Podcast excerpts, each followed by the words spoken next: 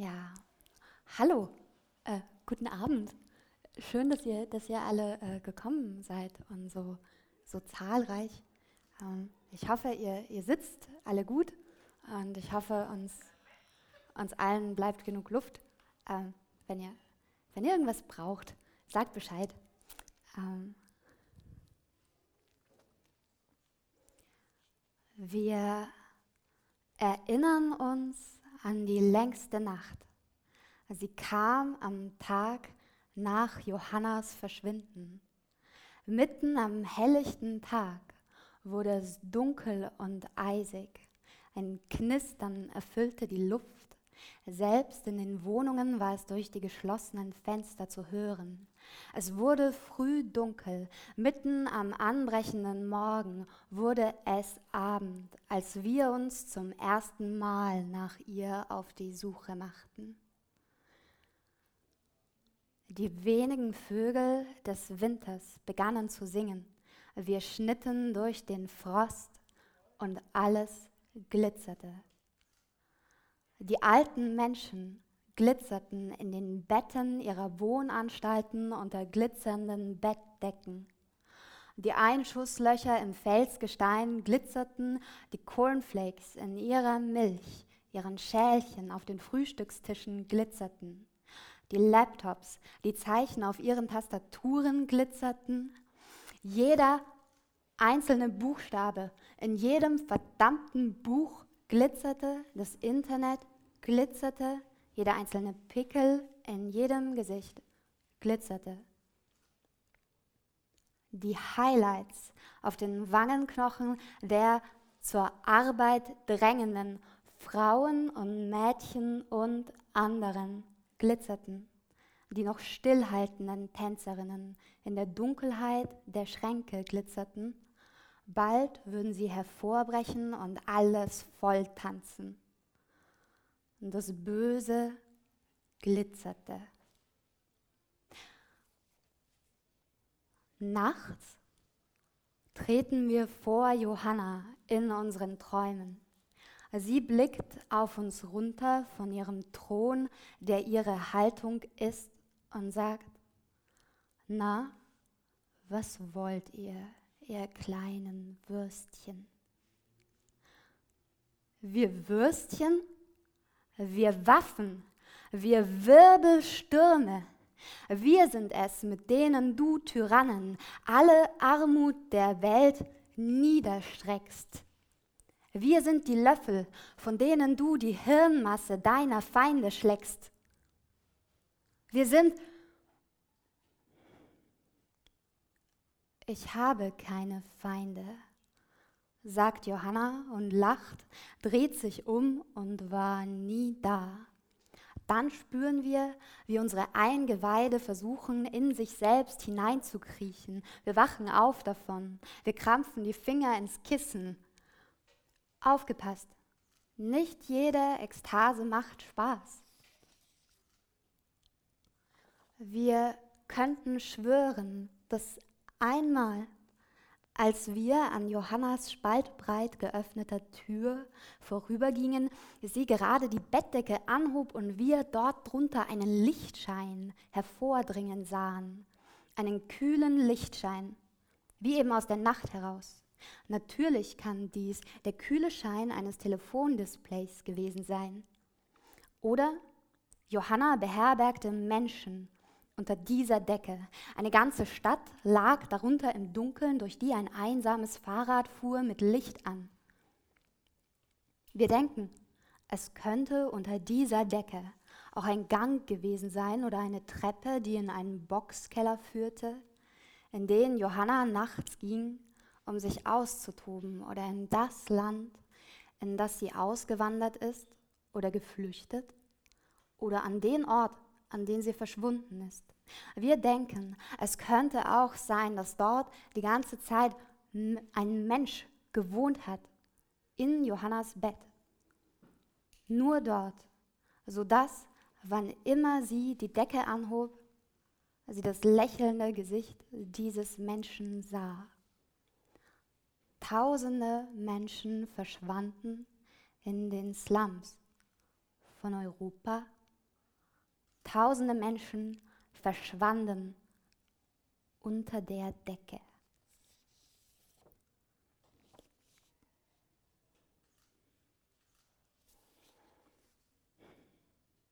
Ich aber ging an Land und begann zu erzählen.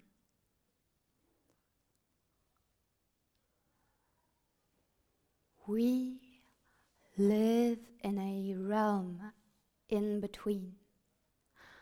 We hold on to the sharks and travel in every direction. We see you swimming above us. We reach our hands out and up to you, waving at you, pulling you down into the deep. We see the holographic octopus curled up in its nest with nobody telling her that she's too pretty. We can't pet her. Her surface, real as it may be, can in our world only seem like something thought up by humans, an immaterial ideal digitally altered to perfection, cyberskin. Thousands are tempted they're posting pictures of the holographic octopus on Reddit. Their question How can I get this look? I want to be the first of my friends to sport it this summer. We know the answers. We like to give them. We find ourselves being tempted. And against our burning desire, we know if we were to look like the holographic octopus, we'd be busy all the time, glinting and glistening, and nobody could take us seriously anymore. I, however, went back to the shore and began to narrate.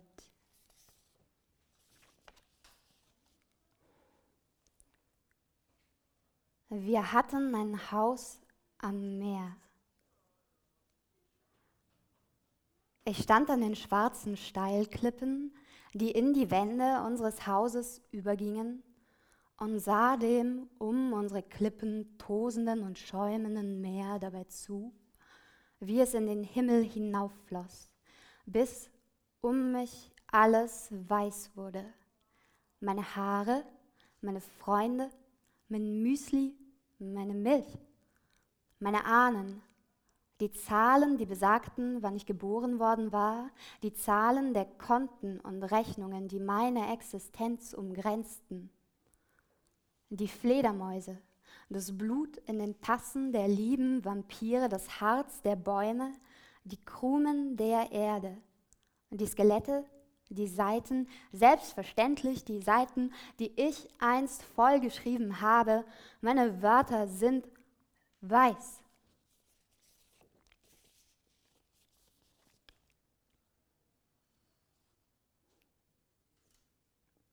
Das Telefon klingelt. Die Tiere des Waldes sind am Apparat. Sie sind vom Feuer eingeschlossen. Mit letzter Kraft hüllen sie ihre Scham über die Vermeidbarkeit ihres Todes in Humor. Sie machen Witze über die Hitze, die sie quält Sie bitten uns, ihnen Eiscreme vorbeizubringen und fragen, als hielten sie es für unmöglich, ob wir sie vielleicht retten könnten. Sie schämen sich, wie man sich schämt, wenn man nachts von einer fremden, maskierten Person in Stücke gehackt wird, allein weil man zu vergesslich, zu faul, zu müde war, die Tür abzuschließen die Tiere verstummen und wir erfüllen ihre Wünsche nicht. Wir lauschen dem Krachen des brennenden Waldes, bis die Leitung stirbt.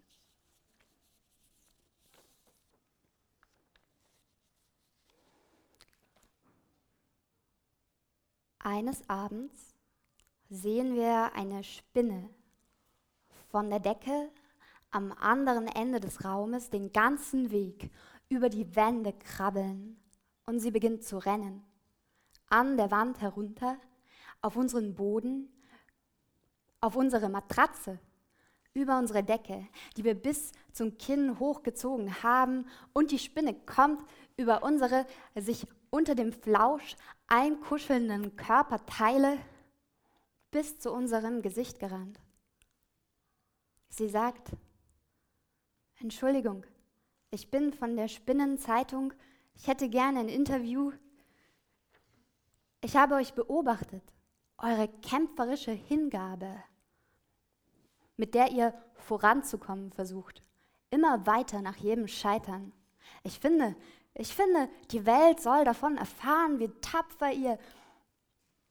In diesem Augenblick beginnen wir zu schreien und schlagen so viele Male auf die Spinne ein, dass sie bestimmt zehnmal stirbt. Neben ihrem toten Körper fallen wir in tiefen Schlaf.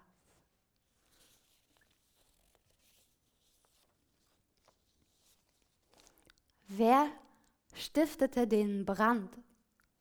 Ein brennendes Tier rannte brennend aus der brennenden Turnhalle. Es rannte zwischen den Kindern hindurch, die in ihrer Sportkleidung ganz ruhig standen. Und die Kinder streckten ihre Hände aus, um das Tier zu streicheln oder vielleicht auch nur um ihre Zigaretten an dem Tier anzuzünden, das ja lichterloh brannte, oder vielleicht auch nur, um ihm an die Eier zu gehen. Die Tanktops und Trainingshosen dieser Kinder brannten sehr gut. Kommt, wir riechen an ihnen.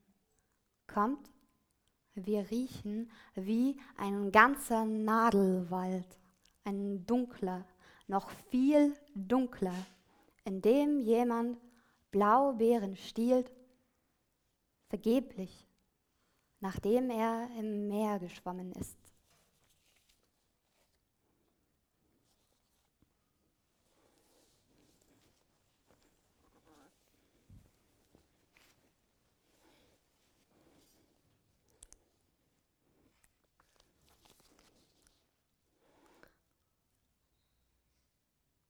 Abends kamen die Menschen in ihren Autos, um mich zu umarmen. Vielmehr kamen sie ohne Autos, um mit mir Spaziergänge zu unternehmen. Eine von ihnen nahm mich mit in ihr Haus. Wir gingen einen langen Weg, länger als zehn Jahre. Wir gingen durch ein wildes Feld, an dessen Ende es stand, das Haus, zu dem sie mich geführt hatte. Ich saß da plaudernd und sah ihr zu, während sie mein Bett bezog. Ich saß in der Stille meines Zimmers und wartete auf ihre Rückkehr oder hörte die Bässe ihrer Musik aus ihrem Arbeitszimmer dringen, wenn sie dort für sich schaffend den Abend ausreizte. Hi.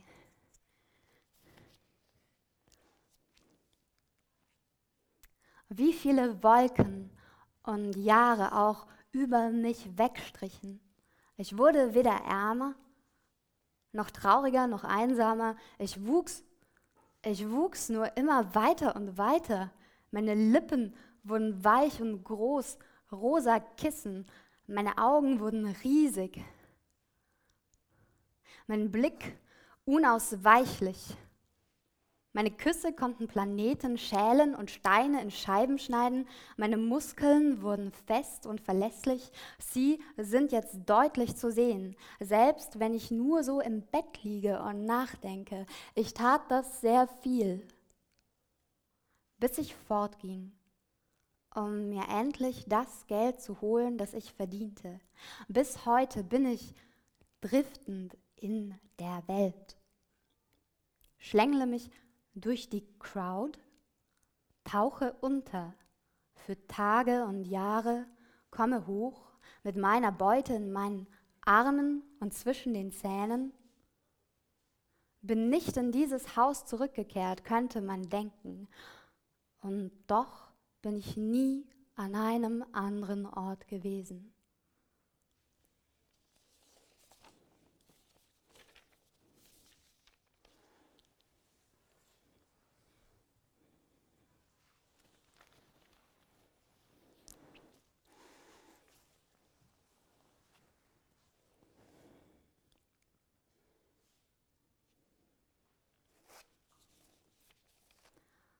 Nude.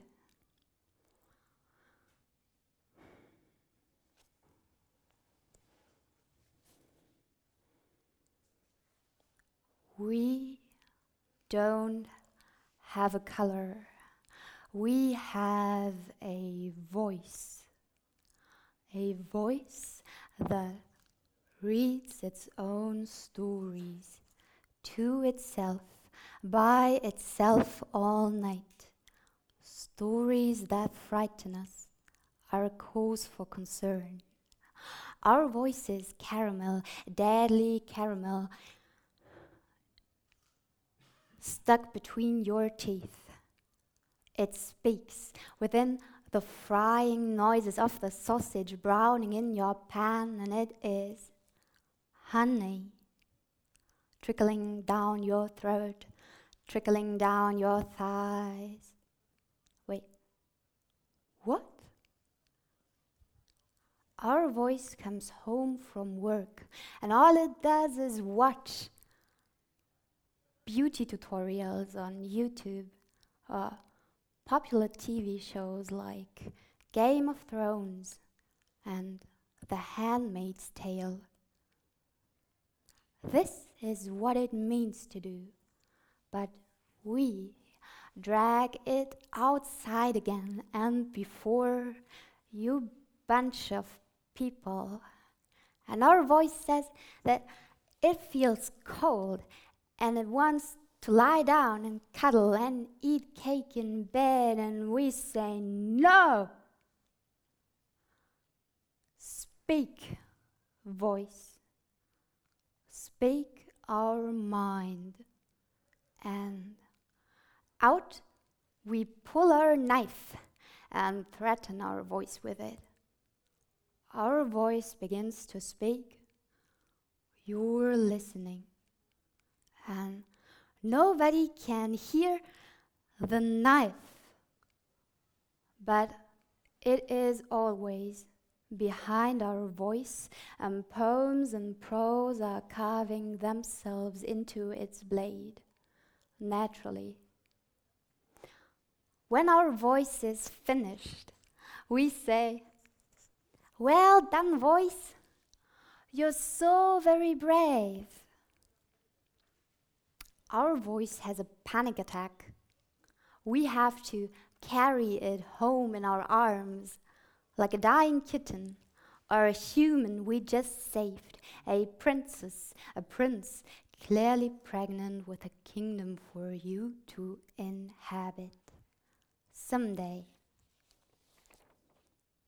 At home, our voice crawls into bed and falls asleep tears grazing its face. It slept for days. Then it slept for a week. Well over a year has now passed. Our voice is still asleep. We've made attempts to wake it, but no serious ones, no fearful ones like tiny, fear filled eclairs we were overpriced and delicate, and fearing that serious attempts to wake up our voice might turn themselves against us as proof that our voice will never rise again. We sat by the bed and held its hand, and our voice began to speak in its sleep, woke up from its own sound, unfolded the bat wings it had grown in its sleep. We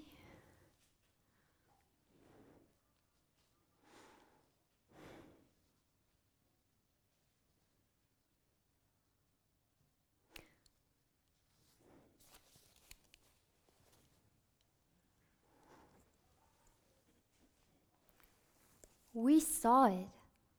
We saw it rising from the bed. We saw it gliding across the carpet.